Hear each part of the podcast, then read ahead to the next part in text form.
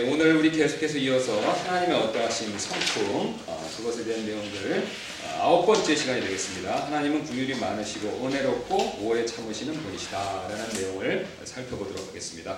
제가 이거 세 가지를 한꺼번에 이렇게 적은 이유는요. 이게 성경에 대, 그러니까 거의 대부분 이 세 가지가 함께 이렇게 같이 나옵니다. 트리오로 이렇게 이 세 단어가 같이 이렇게 묶어서 나온다는 거죠. 그런 경우가 굉장히 많습니다. 우리가 좀 살펴보겠지만 자, 그래서 우리가 이거를 세 가지가 내용이 길기 때문에 이렇게 시간 가는 대로 하나씩 하나씩 이렇게 살펴보도록 하겠습니다. 그래서 궁휼하심, 은혜로우심, 오래 참으심 이런 순서로 살펴보겠습니다. 우리가 지난 시간에 배웠던 내용이 어떤 건지 혹시 기억나십니까? 하나님의 성품 중에 어떤 것이었죠? 하나님의 선하심이다라는 내용을 살펴봤죠. 자, 그래서 그것과 연결돼서 이 하나님께서 선하시다라는 것에 대한 가장 구체적인 표현이 바로 뭐냐면 궁휼이 많으시고 은혜롭고 오래 참으시다라고 말씀하신다는 거죠. 이게 제 얘기가 아닙니다. 자, 성경의 근거가 출애굽기 33장 19절에 있는데요. 그분께서 이르시되 내가 내 모든 선함을 내 앞에 지나가게 하고 자 자신의 선함을 모세 앞에 지나가게 하신다라고 말씀하시면서 주의 이름을 내 앞에 선포할 것이요 또 내가 은혜를 베풀 자에게 은혜를 베풀고 궁유를 베풀 자에게 궁유를 어, 베풀 자에게 궁유를 베풀리라 하시고 주께서 그 앞으로 지나가며 선포하시되 주로다 궁율이 많고 은혜롭고 오래 참고 그 다음에 선함과 진리가 풍성한 주 하나님 이로다. 그러니까 하나님께서 선함을 내 앞에 내 앞에 지나게 하신다라고 말씀하시면서 그것과 관계된 구체적인 하나님의 성품의 특징을 뭘 얘기하시냐면요. 궁율, 은혜, 오래 참으신 걸 얘기하죠. 그리고 마지막에 선함을 또 한 번 반복해서 말씀하십니다. 그래서 하나님께서 스스로 이렇게 어, 선함이란 것이 구체적으로 어떤 것이냐라고 했었을 때 바로 궁율과 은혜롭고 오래 참으신과 직접적으로 관계 있다라는 것을 가르쳐 주시죠. 물론 왜그 외의 성품도 마찬가지입니다만 성경은 특별히 이 세 가지를 선함과 관계돼서 굉장히 밀접하게 말씀하신다는 거죠. 자, 그래서 하나님의 궁율하신과 은혜로우신가 그 다음에 오래 참으심을 동시에 말하는 경우가 굉장히 많습니다. 제가 바로 직전에 말씀드린 것처럼요. 우리가 시간이 없기 때문에 여기 제가 적어놓은 말씀을 다 읽지 않고 그 밑줄 근 것만 읽도록 하겠습니다. 느헤미야 9장 17절 말씀 보시면 자 오직 주는 항상 용서하시는 하나님이시요. 그 다음에 은혜로우시며 궁일이 많으시며 분노하기를 더디하시며 큰 친절을 베푸시는 분이시므로 그들을 버리지 아니하셨나이다. 그 다음에 시편 86편 15절입니다. 자, 이건 좀 짧아서 읽도록 하겠습니다. 오 주여 주는 동정심이 많으시며 은혜로우시며 오래 참으시며 궁일과 진리가 풍성하신 하나님이시오니 또 밑에 시편 103편 8절입니다. 주께서는 궁율이 많으시고 은혜로우시며 분노하기를 더디하시며 궁율이 풍성하시니 시편 145편 8절입니다. 주께서는 은혜로우시며 동정심이 많으시고 분노하기를 더디하시며 궁율이 크시도다. 자, 그 다음에 이제 밑에 우리 어, 밑에도 이, 그 밑에 밑에도 보도록 하겠습니다. 그분은 은혜로우시며 궁일이 많으시며 분노하기를 더디하시며 그 밑에 또 요나도 되겠죠. 그 다음에 또 은혜로우시며 궁일이 많으시고 분노하시기를 더디하시며 자 계속해서 뭘 얘기하고 계십니까? 은혜로우시고 그 다음에요. 그러니까 궁일이 많으시고 은혜롭고 오래 참으시다. 이걸 계속해서 반복해서 말씀하시죠. 좀 여담이 되겠지만요. 요나서 4장 2절 말씀이 또 굉장히 우리한테 어, 중요한 내용을 가르쳐 주시는데요. 이게 이제 요나가 하나님 앞에서 자기가 왜 니네로 안 가고 그 하나님 앞에서 반대편 육발을 통해서 그 당시 스페인으로 알려진 지역으로 도망친 이유를 얘기하는데요.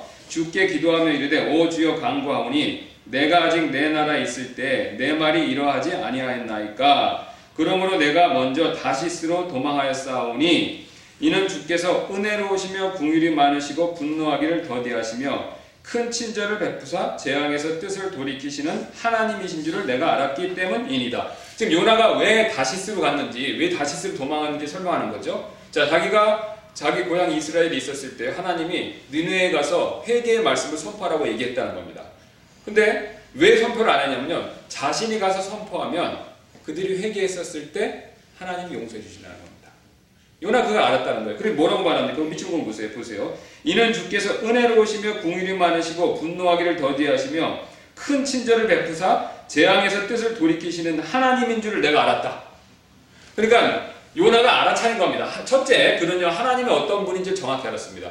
하나님은요 궁율이 많으시고 은혜라 은혜로우시고 오래 참으시는 분이다. 이걸 알았다는 겁니다. 그래서 명령대로 가서 복음 그 회개의 말씀을 선포하면요 느네 사람들이 혹시 혹시 회개하면요 하나님의 재앙을 내리신다 안 내리신답니까? 안 내리신다는 거예요. 그 안 내리시는 게 못마땅했습니다. 왜 그렇죠?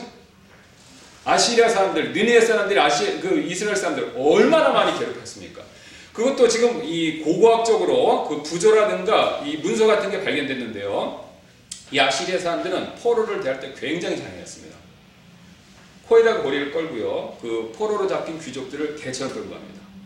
손발을 쉽게 자르고요. 그 다음에 꼬챙이에 포로들을 이렇게 꿰입니다. 산적 꽂듯이. 그걸 어떻게 하냐면요. 이렇게 부조에 그 아시리아 왕조의 무덤이 발견돼 부조에 그 그림들이 나옵니다. 그 다음에 혀에다가도 고리를 껴갖고 사람 끌고 가요. 그 다음에 뭐 눈 뽑고 이런 거는 뭐 그냥 쉬운 일이고요. 그러니까 그렇게 굉장히 잔인했던 사람들입니다. 그러니까 그 사람들이 이스라엘을 굉장히 괴롭혔거든요. 그러니까 그런 상황에서 요나가 애국자지 않습니까? 예, 민족의 대원자이기 때문에. 그 사람들은 하나님의 선택된 백성인 이스라엘 사람들에게 그렇게 잔인하게 굴었기 때문에 하나님의 궁유를 받을 사람이 아니라 뭐냐면 오히려 징계를 받아야 될 사람들이라는 거예요. 재앙을 받고 멸망받아야 될 사람들이라는 겁니다. 그러니까 요나가 굉장히 복수심에 불타서 그들이 용서받는 걸 원치 않은 거죠. 자, 그런 상황이 있었기 때문에 자신이 그곳에 가서 하나님 말씀을 전하면 회개의 메시지를 전하면 혹시 그들이 회개하고 나서 하나님께서 그들을 용서해 주실까봐 그게 싫었다는 겁니다. 굉장히 요나가 어떻습니까? 어, 저기 우리의 실제적인 마음을 솔직하게 잘 표현했죠. 저는 그런 면에서 요나를 존경합니다. 그러니까 우리가 사실 어떤 일이 다른 사람과 관계에서 우리가 뒤에 살펴보겠지만 틀어졌었을 때, 화가 났었을 때, 그 사람 잘 되기를 바라지 않죠. 벌 받아야 된다고 생각합니다. 예.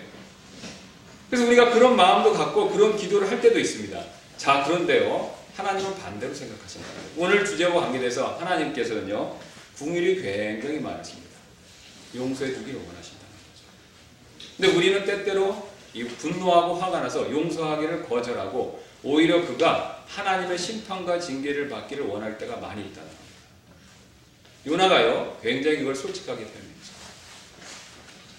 근데 요나 같은 대단한 대언자도 그가 어 뭐 구약에 있어서 진짜로 이방인을 상대로 해서 회개의 메시지를 전해서 사람들이 엄청나게 많은 사람들이 회개해서 지금으로 치면요 정말 능력 있는 부흥사입니다. 지금 요즘에 말하는 부흥사 말고요 성경적인 부흥사죠. 이방인들 그렇게 많이 회개되는 역사가 없었습니다. 하나님께 크게 쓰임을 받았는데요 그 사람조차도 어떻게 했냐면 마음에 용서하고자 하는 마음이 없었다는 겁니다. 시사하는 바가 크죠. 아무리 큰 능력, 아무리 성경 지식 많이 알고 있었, 있었어도 이 다른 사람을 용서하고 궁율이 대하는 것은 별개가 될 수도 있다는 것이죠. 그런 면에서 그걸 솔직히 고백했고 그게 우리에게 참 좋은 적용이 된다라고 저는 생각이 되는데요. 자, 그래서 이제 궁율하시면 다시 한번 가겠습니다. 그러면 이제 오늘 말씀처럼 하나님은 궁율이 풍성하신 분이신데 여기 이제 두 구절이 있죠. 궁율이 하나님께서 풍성하시다, 영원하시다. 그 다음에 궁율의 아버지시며 모든 위로의 하나님이시다. 이렇게 말씀하시는데요. 그렇다면 이제 뒤로 넘기셔서 여기 보시면요. 궁율이 도대체 뭔가 성경에서 말하는 궁율이라는 뜻이 무엇인가 라는 것을 우리가 한번 살펴볼 필요가 있는데요. 제가 여기서 이제 성경을 이해하는 방법을 한 가지 아, 이렇게 좀 그 설명을 드리도록 하겠습니다. 그것을 전해드릴 텐데요. 이게 성경에서는요. 어떤 것은 뭐다라고 직접적으로 정의하는 내용이 있습니다. 믿음은요. 믿음은 바라는 것들을 실제 보이지 않는 것을 증거. 이렇게 성경에서 딱 떨어지게 정의를 내려주는 그런 것, 그런 가르침들이 있죠. 그래서 뭐는 뭐다라고 직접적으로 가르쳐 주는 것도 있지만요. 사실 성경에서 말하는 상당 부분의 단어와 어떤 신학적인 뜻과 주제들이요. 직접적으로 그렇게 정의를 내리지 않는 것이 굉장히 많습니다. 자, 그럼 그걸 어떻게 그 뜻을 알, 어, 우리가 알 수 있느냐라고 했었을 때 하나님께서 그 내가 관심을 갖고 연구하는 그 주제, 그 단어가 나오면요. 그것이 나와 있는 성경 구조를 쭉 보시고 거기에서 말하는 공통점을 찾으면 그게 답입니다. 예, 왜냐면요. 하나님은 일관적인 생각을 가지고 말씀하시는 거죠. 우리가 기본적으로 사람이 상식이 있는 사람이라면요. 내가 어떤 주제나 어떤 단어에 대해서 한 가지 생각을 가지고 그것에 대해서 일관적으로 표현합니다. 내가 그게 뭐다라고 직접적으로 정의를 내리지 않더라도 그 생각은 이미 머릿속에 있는 거죠. 그래서 그걸 가지고 계속해서 여러 가지 표현법을 쓰면서 달리 표현하면서 그 생각을 전하죠. 하나님도 같은 방법을 쓰십니다. 어떤 때는 A라고 그러셨다가 어떤 때 B로 그랬다가 어떤 때 C로 그러면요. 이해할 수가 없습니다. 근데 하나님은 원래 한 가지 생각을 가지시고 이해를 이해를 돕기 위해서 다른 방법들을 표현하실 때가 있다는 거죠. 야, 그래서 우리가 그걸 종합해서 놓고 보면요. 아, 하나님의 어떤 단어이든 하나님 말씀하신 어떤 주제는 바로 이런 것이다 라는 것을 우리가 성경에 관련된 구절을 놓고 종합적으로 보면 알 수 있습니다. 그래 그걸 한번 오늘 해보도록 할 텐데요. 우리 창세기 19장 19절 보시면 롯이 여기서 하나님의 궁휼하심에 대한 표현을 씁니다. 자, 보시면요. 19장 19절입니다. 주께서 주의 궁휼을 내게 넘치게 하사 내 생명을 구원하심으로 궁휼을 베푸셨나이다. 자신의 생명을 구원하신 것이 궁유를 베푸신 것이다 라고 말씀하고 있죠. 어떤 내용인지 아시죠? 소돔과 고물에서 탈출하도록 도와주신 거죠. 안 가려고 그랬는데 천사를 보내서 억지로 손을 잡아서 끌고 나왔습니다. 그게 바로 하나님의 궁유하십니다. 궁유를 베푸셨다라고 표현하죠. 그 다음에 창세기 24장 27절입니다. 이 아브라함의 종인데요. 자, 이삭을 구하, 이삭의 아내를 어, 구하기 위해서 갔던 그 종이죠. 그분께서 나의 주인에게 자신의 궁율과 자신의 진리가 끊어지지 않게 하셨으며 내가 길에 있을 때 주께서 나를 인도하사 자 아브라함한테 구의를 베푸셨고 그 하나님이 이제 내가 이삭의 아내를 찾으러 가는데 그때 궁의를 베푸셔서 이끄셨다라고 얘기하죠. 자 이삭의 종 역시 굉장히 큰 곤란 가운데 있지 않았었습니까? 찾아오라는 겁니다. 하라는가 찾아오라는 거죠. 근데 그 내용이 뭐냐면 서울 가서 김사방 찾기죠. 어떤 구체적인 정보가 없습니다. 아브라함한테 물어보니까 가면 하나님 인도하실 거라고 그렇게만 얘기를 들었습니다. 그래서 이 사람은 무작정 갔습니다. 기도하면서요. 그런데 기적같이 어떻습니까? 우물가에서 예, 리브가죠. 예, 리브가를 싹 만났습니다. 그가 기도를 기도를 마치기도 전에 어떻습니까? 그, 나, 그 내용 아시죠? 기도를 마치기도 전에 리브가가 나타나면서 딱 만나죠. 자기한테 물 주는 사람이 되지 않습니까? 낙타한테 물 먹이면서. 자기가 굉장히 어려운 상황인데 하나님께서 그때 궁유를 베풀어 주신 거죠. 자, 그 다음 창세기 32장 10절에도 야곱의 경우도 마찬가지입니다. 여기 보세요. 나는 주께서 주의 정에게 보여주신 모든 궁율. 자, 자기에게 궁율을 베풀어 주셨다고 그러는데 그 내용이 뭐냐면 뒤에 밑, 밑줄만 보겠습니다. 내가 내 지팡이만 가지고 이 요르단을 건넜으나 우리 아시죠? 야곱이 자기의 집안을 떠나서 하란의 외삼촌 하란에 있는 외삼촌 라반한테 갈 때요 아무것도 없었습니다. 들고 빈털털이로 갔죠. 근데 돌아올 때 어떻습니까? 큰 부유함을 얻어봤죠. 근데 거기서 굉장히 라반하고 수싸움을 하면서 라반도 보통 사람이 아니었죠. 야곱도 보통 사람이 아닌데 수싸움을 하면서 그가 어려움을 굉장히 많이 겪었습니다. 자, 그런 상황 가운데서 하나님께서 도와주셨다는 거죠. 그 다음에 요셉도 이런 얘기합니다. 그러나 주께서 요셉과 함께 계시고 그에게 궁유를 보이사 감옥의 간수의 눈앞에서 그에게 호의를 베푸시며 요셉도 어려운 상황이 있었는데 하나님이 그 감옥에서 그를 도와주셨다는 겁니다. 자, 그 다음에 어, 사무엘기하도 마찬가지죠. 다윗이 가데게 이르되 내가 큰 공격에 빠졌도다. 주의 궁율은 크니 좀 더 집중적으로 말씀하시죠. 그 다음에 빌립보서 2장 27절입니다. 참으로 그가 병들어 죽게 되었으나 하나님께서 그에게 궁유를 베푸셨고 자 그래서 우리가 이 말씀들을 쭉 놓고 봤었을 때 그러면 하나님께서 궁율이 많으시다라고 하고 궁율을 베푸신다라고 하는 뜻이 뭐냐면요 특별히 우리가 고통과 어려움 가운데 있었을 때 하나님께서 베푸시는 선함을 얘기합니다 그러니까 성경은요 하나님 궁율이 풍성하시고 우리에게 긍휼을 베푸신다라고 했었을 때 우리가 굉장히 큰 어려움이 있죠. 곤란, 삶의 여러 가지 악재들을 만났었을 때 그때 그 어려움으로부터 우리를 도와주시는 하나님의 선함을 얘기합니다. 그럴 때 궁율이 풍성하시다라고 말씀하시죠. 바로 사람을 불쌍히 여기시고 어려운 가운데 있는요 돌봐주시는 하나님의 선하심 얘기합니다. 근데 놀라운 것은 이제 하나님께서 이 자신의 궁율을요 모든 창조물에게 베푸시는 겁니다. 모든 창조물. 시편입니다. 145편 9절. 주께서는 모든 것에게 선하시니 그분의 친절한 궁율은 그분께서 지으신 모든 것 위에 있도다. 자, 우리가 야생에 가면요. 동물들이 굉장히 많습니다. 이 들에가도에 꽃이 있습니다. 나무들도 있죠. 이게 사람이 그 관리하려면 굉장히 시간과 돈이 많이 필요하죠. 그런데 그게 우리가 신경 안 써도 어떻습니까? 다 꽃도 잘 피고요. 열매도 잘, 잘 맺고 동물들도 사람에 건들기 전까지는 잘 먹고 잘 삽니다. 여러분 왜 그렇습니까? 하나님께서요 먹이시고 입히시는 거죠. 왜 그러시 왜 그러시냐면요 궁율이 풍성하시기 때문입니다. 자신이 만드신 창조물이기 때문에 책임져 주시고요. 그 창조물이 어려운 가운데 있었을 때 그것을 외면하지 않고 도와주신다는 거죠. 시편에 까마귀 새끼가 울부짖 먹을 것이 없어 울부짖었을 때 그 다음에 내용이 뭡니까? 하나님께서 그걸 아시고 공급해 주신다는 내용이 나옵니다. 또 예수님의 유명한 말씀 있죠. 염려와 관계돼서 들에 있는 꽃, 들풀, 백합화 누가 먹이십니까? 하나님께서 먹이시고 입히시죠. 까마귀들도 참새들도요. 하나님은요 자신이 만드신 모든 선한 창조물에 하나님 만드신 모든 창조물에 선을 베푸시죠. 그게 궁율이 풍성하시다. 자, 그래 좀 더 직접적으로 이해하시기 쉬운 뜻으로 말씀드리면요. 우리가 사람들이 하는 말 뜻으로 제가 좀 표현하면 적나라하게 표현하면 하나님은 굉장히 착하십니다. 굉장히 착하신 거예요. 우리 식으로 표현하면 이게 사람들이 어려움 당하는 것, 창조물이 어려움 당하는 거 그냥 외면 못 하신다. 우리 가운데 성품이 그런 분이 있으시죠? 제가 이제 옛날에 한번 들었는데 그 어떤 분이 그런 말씀을 그 본인의 아버지는 굉장히 다른 사람 불쌍히 여기신대요. 그리고 지나가다 어떤 사람이 어떤 분이 그런 말씀하셨는데 그 사람이 길에서 거지같이 떨고 있다 그러면 옷을 벗어서 주고 오시는 분이시래요. 막 돈도 막 주고. 그런 분이 종종 있으십니다. 그럼 우리가 그런 분 볼 때 굉장히 그분은 착하다라고 표현하지 않습니까? 하나님은 그런 분 이상으로 선하시죠. 굉장히 착하십니다. 자, 그 다음에요. 얼마나 착하시냐면요. 하나님 얼마나 착하시냐면 하나님을 경외하지 않는 사람에게도 궁유를 베푸십니다.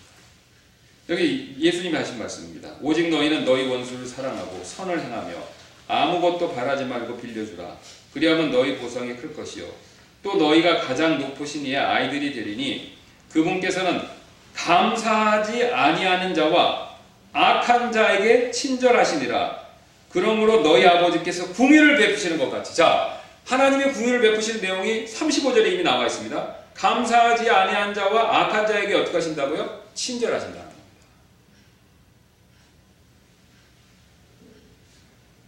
여러분 우리가 이 세상에 악한데도 멸망하지 않는 이유는 이유는요 단 한 가지밖에 없습니다. 하나님이요 궁유이 풍성하시기 때문이었습니다. 그래서 하나님의 악한 자에게도 친절하시는 거죠.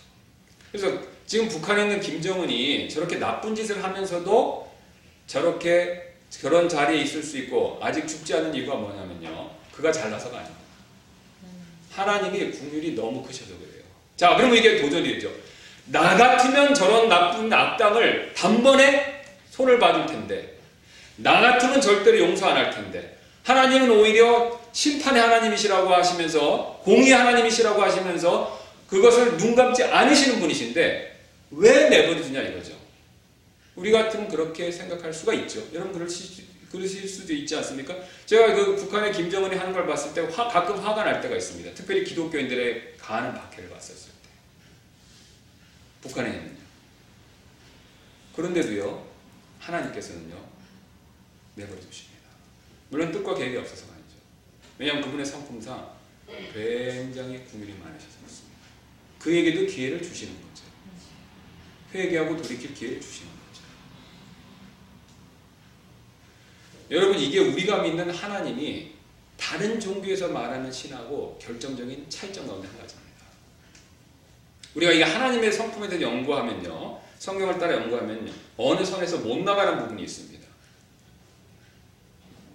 이런 부분이 하나죠. 나 같으면 못할 건데 하나님 하신다는 거예요. 우리 여기에 굉장히 도전이 되지 않습니까? 자, 그때 우리가 하나님에 대해서 깊이 한번 묵상하실 필요가 있어요.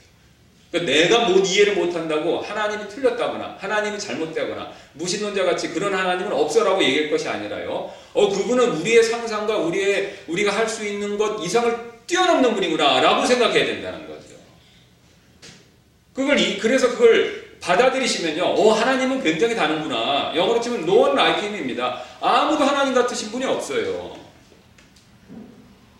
아무도 하나님 같으신 분이 없습니다.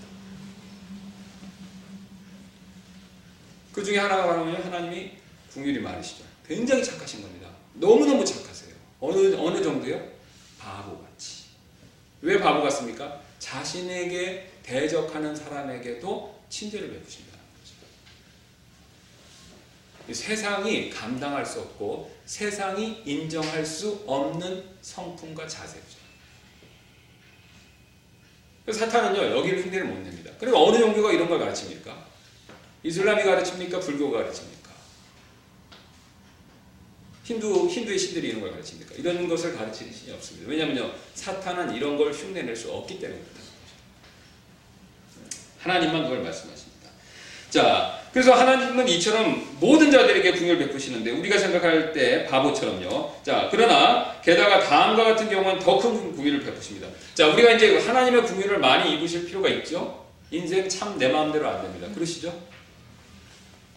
예, 인생 참 내 마음대로 안 돼요. 우리 제가 주일날 주일이 아니라 지난 화요일날 그 우리 최영지 장로님한테 이제 임센트 선교사님도 한번 가보고 싶다고 그러셔서 같이 가서 모시고 왔습니다.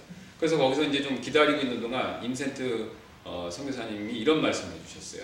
그러니까 우리가 이제 아무 미래를 모른다 이제 그런 얘기를 했는데 그러면서 한 예화를 얘기해 주셨는데 자기 고향에 어떤 나이 한 8, 90대는 분이 있으시대요. 그분 굉장히 건강하시다는 거예요. 굉장히, 굉장히 건강하시대요. 근데 그분이 굉장히 건강하신데 담배 많이 피고 술, 위스키만 먹는데도 건강하다는 거예요. 그래서 한번 복음을 전하려고 어떻게 이렇게 건강하실 수 있는 비결이 있냐 그랬더니 그분이 담배 많이 피고 술 많이 마시면 건강해지는 거라고 했다는 거예요. 그래서 그 얘기를 하면서 고개를 이렇게 넌더리해지는데 그러면서 반대로 자기가 하는 어떤 분은 건, 다이어트도 하고 막 건강이 굉장히 많이 쓰는데 50살도 안 돼서 갑자기 걷다. 음. 모릅니다. 네. 아무도 미래를 모른다는 거죠. 건강뿐이 아니라요. 우리가 하는 일, 다른 사람과의 관계, 심지어는 부부관계, 예, 모릅니다. 장담 못한다는 거죠.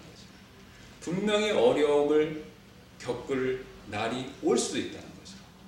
자, 그런데 오늘 기쁜 소식은요. 그런 어려운 가운데 있었을 때, 우리가 그것으로 인해 고통을 받을 때, 하나님이 절대 외면 안 하신다는 거죠. 하나님 우리를 구출해주고 구조해주기를 원하신다는 겁니다. 왜냐면요. 우리의 어떤 조건을 봐서가 아니라 하나님 그분 자신이 속된 말하면 굉장히 착하기 때문에 그걸 눈뜨고 못 보신다는 겁니다. 그래서 우리가 겪었었던 어려움들을 한번 되돌아보세요. 어려움 볼 때 두 가지 관점이 있습니다. 이런 어려움이 없었으면 좋겠네 라고 생각하실 수도 있지만요. 이런 어려움이 있지만 그래도 그걸 어느 정도 벗어날 수 있고 이종 이만했으니까 됐다라고 생각하는 분이 계세요. 근데 하나님은요, 우리가 겪는 어려움 가운데서 우리가 모르지만, 우리가 다 이해하지 못하지만 그 어려움으로부터 구출해 주신 때가 굉장히 많다는 거죠. 예. 믿음이 있으면요, 그거를 압니다. 신앙이 있으면요, 그걸 나중에 느끼죠.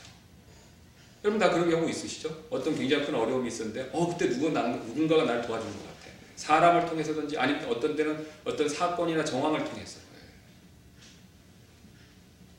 그때 도와주신 분이 누구시냐면요. 하나님이십니다. 사람이나 일을 통해서 도와주신 거죠. 왜냐면요. 하나님은요. 우리가 어려운 가운데 고통 받고 있는 것을 외면 안 하시기 때문에 궁율이 많으신 거죠. 착하시기 때문에 그러면 그 궁율을 우리가 필요한데요. 그 궁율을 더 많이 얻을 수 있는 방법이 뭐냐라고 했을 때 누가복음 1장 50절 이렇게 말씀하고 있죠. 그분의 궁율이 그분을 두려워하는 자들에게 대대로 있다. 이 궁율을 원래 하나님이 착하셔서 궁율을 베푸시는데 잘 베푸시는데 특별히 조건이 또 있습니다. 하나님을 두려워하면 하나님이 더 궁율을 베푸신다는 거예요. 우리가 어떤 사람을 잘 도와주는데 잘 도와주는데 그 사람이 어떻게 하면 더 많이 도와줄 때도 있죠. 어떤 행동을 하면요, 여러분 그렇죠? 예. 예, 그런 조건이 있습니다. 하나님도 마찬가지라는 거죠. 성경은 그렇게 이렇게 말씀합니다. 그래 하나님 두려워하면 더 하나님이 우리에게 궁유를 베푸신다는 거죠. 자, 그러면 하나님을 두려워한다는 게 뭐냐라고 했었을 때 하나님은 뭐 마귀처럼 무서워서 무서워야 되냐 그런 뜻이 아니죠. 하나님을 두려워해야 된다는 뜻은요. 주 너희 하나님은 신들의 신이시요 주들의 주시며 위대하시며 능하시며 두려우신 하나님이시니라. 그분이 왜 두려움 그분께 두려움을 가져야 되냐면요. 그분이 위대하시고 권능이 크시기 때문이었습니다. 상상을 초월하죠. 그래서 우리가 하나님에 대해서 두려움을 가져야 되는데, 자, 여기 이제 이렇게 말씀하십니다. 그래서, 그러면 하나님을 두려워하는 구체적인 방법은 무엇인가라는 질문이 이어서 우리가 그것을 가져볼 수 있는데, 하나님을 두려워하는 구체적인 방법이, 방법이 신명히 나와 있습니다. 이제 이스라엘아, 주 내 하나님께서 내게 요구하시는 것이 무엇이냐? 오직 주 내 하나님을 두려워하여 그분의 모든 길로 걷고 그분을 사랑하며 또 내 마음을 다하고 혼을 다하여 주 내 하나님을 섬기며. 바로 뭡니까? 명령하신 대로 그것에 따라 순종하여 걷고요. 하나님을 마음을 다해 섬길 때 두려워하는 겁니다. 그러니까 하나님을 두려워하는 방법, 하나님 두려워하는 게 무서워서 숨으란 뜻이 아니라 하나님의 명령에 따라 걷고 하나님을 마음을 다해 섬기는 게 이게 하나님을 두려워하는 실천적인 방법이 된다는 겁니다. 실제 그렇죠? 하나님 두려워하는 마음이 있으면 순종하죠? 부모님 어려워하는 마음이 있으면 순종하지 않습니까? 하나님 두려워하는 마음이 있으면 하나님 요구하시는 방법에 따라 순종해야 된다는 겁니다. 그리고 온 마음을 다해야 된다는 거죠. 입술로만이 아니라 온 마음을 다해야 된다는 겁니다. 반면 하나님을 두려워하지 않으면 징계가 따른다라고 말씀하시죠. 그래서 신명기 28장 58절 이렇게 말씀합니다. 내가 만일 이 책에 기록된 이 율법의 모든 말씀을 지키, 지켜 행하지 아니하고 이로써 주 내 하나님이라 하는 이 영화롭고 두려운 이름을 두려워하지 아니하면 주께서 내게 당할 재앙과 내 씨가 당할 재앙을 놀라운 것으로 만드시리니 그 재앙이 크고 오래가며 질병이 심하고 오래가리라. 자 보세요. 하나님을 두려워하면 하나님 궁유를 더 많이 베푸시고요. 하나님을 두려워하는 것이 없으면 재앙이 있습니다. 굉장히 간단합니다. 하나님 경외하면요, 두려워하면요, 하나님 궁유를 더 많이 베푸십니다. 하나님 무시하고요, 하나님 두려워하는 마음이, 마음이 없으면요, 하나님은 무슨 하나님이야? 내 주먹을 믿어야지. 하나님은 무슨 하나님이야? 내 돈을 믿어야지. 하나님은 무슨 하나님이야? 내, 내가 가진 사회적 지, 지위를 믿어야지. 이렇게 생각하시면요, 하나님 두려워하시는 게 아닙니다. 그럴 때 어려움이 올 수 있다라고 경고하고 있습니다. 그 다음에 두 번째 방법이 있습니다. 하나님의 크신 궁유를 더 얻을 수 있는 방법은요. 궁유를 베푸는 자에게 주께서 친히 주의 궁유를 보이시고 올바른 자에게는 주께서 친히 주의 올바름을 보이시며 사물기하에서 이렇게 말씀하죠. 그러니까 다른 사람들한테 궁유를 베푸면 하나님이 그걸 보고 궁유를 우리에게 더 베풀어 주신다는 겁니 다. 다른 사람들에게 궁유를 많이 베풉니다. 즉 어려움과 공격에 빠진 사람들 우리가 도와줄 때요 하나님처럼 하나님께로부터 더 큰 궁유를 누릴 수 있다는 것이죠. 자, 그 다음에 이제 세 번째로요. 하나님의 더 크신 궁유를 얻을 수 있는 이 세 번째 방법 뭐냐면 하나님께 간청하는 겁니다. 그 니에미야 9장 27절 밑줄만 보겠습니다. 그들이 고난을 당하여 주께 부르짖을 때 주께서 하늘에서부터 그들의 말을 들으시고 주의 많은 궁율에 따라 구원자들을 그들에게 주사. 그다음 마태복음 9장 27절입니다. 눈먼 두 사람이 그분을 따르며 소리질러 이르되 다윗의 자손이여 우리에게 궁유를 베푸소서. 히브리서입니다. 그러므로 우리가 궁유를 얻고 필요한 때 도우시는 은혜를 얻기 위해 은혜의 왕자로 담대히 갈 것이니라. 이걸 정리해서 말씀드리면요. 자, 우리가 구원받으면요. 저를 보시면요. 하나님 어디 계십니까? 우리 마음에도 계시고요. 하늘에도 계시죠? 자, 근데 우리가 하늘에 계시, 우리 마음 안에 계시는 하나님은 성령님을 통해 느끼신다. 여러분 느끼시죠? 제가 저 신비주의를 얘기하는 게 아닙니다. 성령님을 통해서 하나님이 역사하신 거 느끼실 때 있죠? 자, 근데 하늘에 계신 하나님이 계신데 그 하나님은 우리가 천국에 가기 전까지는 못 봅니다. 보신 분 있으세요? 없죠?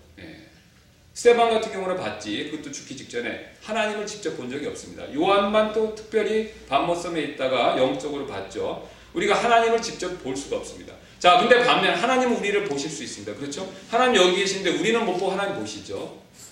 그러니까 사실 하나님은요 시간과 공간의 제약을 안 받으시기 때문에 하나님은 우리 앞에 계신 것과 마찬가지입니다. 그러니까 우리는 볼 수 없지만 하나님은 우리 앞에 있는 겁니다. 그러니까 우리가 그 하나님께 어려움을 당할 때 앞으로 나아가야 된다는 겁니다. 그 나아가서 강구하는 자리가 뭐냐면요 은혜의 왕자입니다. 하나님의 은혜를 베풀어 주시는 왕자라는 겁니다. 근데 나아가서 기도하는데 여기 굉장히 중요한 하나님께서 가르쳐 주시는 중요한 요소가 있습니다. 중요한 점이 있는데요. 간청을 해야 됩니다. 그냥 기도 정도가 아니라요. 강구, 간청을 해야 거죠. 여기서 나오는 그 느헤미야라 마태복음의 특징은요. 부탁을 하되 굉장히 간절히 얘기하는 겁니다. 굉장히 간절히. 여러분 돈이 없어서 다른 친구나 가족분들한테 꾸러 가보신 적 있으세요? 네, 다들 재정적으로 어려움이 없으셔 그런 경험이 없으신가 본데. 네. 자, 만약 그런 경우가 있었고 누가 그런 경우를 아셨다고 하면요. 그때 굉장히 절박하시죠? 굉장히 사정합니다. 굉장히 부탁하죠. 그런 마음과 자세로 하나님께 부탁을 해야 된다. 우리가 하는 기도가요, 특별히 어려운 가운데 있으면서 기도 응답을 잘 받지 못하는 이유 중에 하나가 뭐냐면요. 간절함과, 간절함과 간구함과 하나님 앞에 내달리는 바가 약하기 때문에 그렇습니다. 주시려면 주시고, 말라면 마십시오. 아버지의 뜻대로 하십시오. 이렇게 이 순간에서 기도하면 안 된다는 겁니다. 어려운 가운데 있었을 땐요, 간청을 해야 된다는 겁니다. 정말로 간절히 간구해야 된다는 거예요. 여러분, 희숙이 한번 보세요. 병에 걸렸을 때 어떻게 했습니까? 그가 정말 하나님 앞에 간청했죠. 저는 그 구절을 볼 때마다 그 마음에 와닿습니다. 예. 제가 주님 앞에 길었던 길을 기억하시고, 저에게 한 번 더 기회를 달라고 간청했죠. 눈물을 흘리면서. 그래서 하나님께 정말 간절하게 부르짖으면요, 아까 말씀드린 것처럼 하나님은 착하시기 때문에 우리 식으로 굉장히 마음이 착하시기 때문에 그거를 못본척 하실 수 없다는 겁니다. 그래서 간청과 강도 자, 그래서 여기 계속 나오는 구절들이 다 마찬가지죠. 거기 보시면 시편 어, 시편 86편 3절입니다. 오 주여 내가 날마다 주께 부르짖어 싸우니 내게 궁유를 베푸소서. 오 주여 내게 궁유를 베푸소서. 나를 사망의 문들에서 들어 올리시는 이시 올리시는 이여 나를 미워하는 자들로부터 내가 받는 고난을 깊이 생각하소서. 계속해서 간청하는 내용이지 않습니까? 시편입니다. 오 하나님이여 내 온이 주를 신뢰하오니 내게 공의를 베푸시고 내게 공의를 베푸소서. 참으로 이 재난, 재난들이 지나갈 때까지 내가 주의 날개 그늘이 내 피난처를 두리이다. 내가 지극히 높으신 하나님께 부르짖으리니 나를 위하여 모든 것을 이루시는 하나님께 부르짖으리로다. 그럼 벌써 이게 간절한 배어 나오지 않습니까? 그냥 우리가 읽었을 때도요. 네. 우리가 이런 마음으로 하나님께 나아가서 요청을 해야 된다는 겁니다. 자, 그래서 우리가 하나님은 이처럼 이제 궁열이 많으신 분이시다라는 것을 살펴봤는데요. 여기서 이제 우리가 우리에게도 적용할 수 있는 한 가지 중요한 내용이 있죠. 우리 역시 어떻습니까? 다른 사람에게 궁유를 많이 베풀어야 됩니다. 왜냐하면 하나님이 착하시고 궁율이 많으시기 때문에 우리도 그 자녀이기 때문에 그 하나님을 닮아간다면요 우리도 착해져야 거예요. 특별히 오늘 본문 강의에 대해서 궁율을 많이 베풀어야 된다는 거죠. 그러니까 불쌍한 사람 외면하면 안 됩니다. 그리스도인요. 물론 가장 먼저 믿는 자들에게 먼저 궁율을 베풀고요. 그 다음 믿지 않는 자들에게도 궁율을 베풀 필요가 있습니다. 제가 한 번은 신학교에 있었을 때 이제 우리 미국 동료 신학생들을 어, 뭐 이제 신학교에서 무슨 저녁에 금요일 날 하는 미, 모임이 있어서 좀 떨어진 데 운전해서 가고 있었습니다. 그래서 미국 친구 둘하고 제가 있었고 그 미국 친구 운전해서 가는데요. 이렇게 쭉 가다가 교통사고가 났어요. 그리고 막 앰뷸런스 가고 경찰차가 오고 막 난리가 났었습니다. 근데 그 지나가는데요. 그 친구 그 지나가면서 이 친구가 이렇게 얘기하더라고. 다른 미국 친구한테 아, 그러니까 아무개 브레 아무개 현대님 지금 요 다친 사람을 위해서 잠깐 기도해 주실래? 우리 잠깐 기도합시다. 자기는 운전하니까 기도 못하니까 그 형제한테 기도를 요청하더라고요. 그래서 저는 약간 깜짝 놀랐습니다. 제가 그때까지만 해도요, 구원받지 않은 사람들을 위해서 또 저런 어려움을 당한 사람들에 대해서 기도해 본 적이 별로 없었어요. 근데 너무 자연스럽게 기도를 요청하는 거예요. 그 너무 자연스럽게 같이 기도하는 겁니다. 그 사람의 어려움부터 구출받을 수 있다. 근데 지금 와서 생각해 보니까 그게 맞더라고요. 왜냐면 성경에서는요, 믿는 자들에게만 궁을 베푸는 게 아니라 믿지 않는 자들에게 궁을 베풀어야 됩니다. 왜 그렇죠? 하나님은요 악한 자들에게도 친절과 궁을 베푸십니다. 그러니까 우리가 믿는 자들에게는 더 잘해야 되고 또 믿지 않는 자들에게도 역시 마찬가지로 잘해야 된다는 겁니다. 왜요? 하나님도 그렇게 하시니까 하나님 자녀니까. 그러니까 그런 면에 있어서 미국 사람들은 굉장히 그런 게 훈련이 잘 됐구나라는 생각이 들었습니다. 그래서 미국이란 나라가 그런 기독교를 배경으로 했기 때문에 그래서 미국이란 미국이란 사람들이 미국 사람들이 미국 정부가 그 영향을 받아서 어려운 나라 밀가루 잘 주고 먹을 거 잘 주는 나라가 어느 나라입니까? 미국이에요. 미국 같은 나라가 없습니다, 사실. 물론 이제 다른 입장에 있는 사람들은 그걸 뭐 자기들이 경제적으로 정치적으로 이용하려고 해서 그렇다라고 그렇게 생각할 수도 있지만 뭐 그런 면도 없잖아 있겠죠. 그러나 그 사람들이 도와주는 내용을 보면요, 찬찬히 그 내면을 보면요, 단순합니다. 그냥 불쌍해서 주는 게 많아요. 미국은 다른 사람들 기부하는 문화가 굉장히 발달했지 않습니까? 다른 거 이유 없어요. 그냥 불쌍하면 도와주는 겁니다. 왜 그러냐? 기독교 영향을 받아서 그래요. 그러니까 우리가 다른 사람을 어려운 사람 볼 때 인색하지 않는 게 하나님 요구하시는 거예요. 믿는 자들은 자고 믿지 않는 자는 이방인이니까 도와줄 필요 없어라고 하는 것은 너무 매정한 거죠. 자, 그래서 우리가 오늘 하나님의 어, 궁일이 되심을 살펴봤는데 다음 시간에 이제 은혜로우심에 대해서 어, 살피는 시간 갖도록 하겠습니다. 네. 우리 잠깐 어, 기도하고 마치도록 하겠습니다.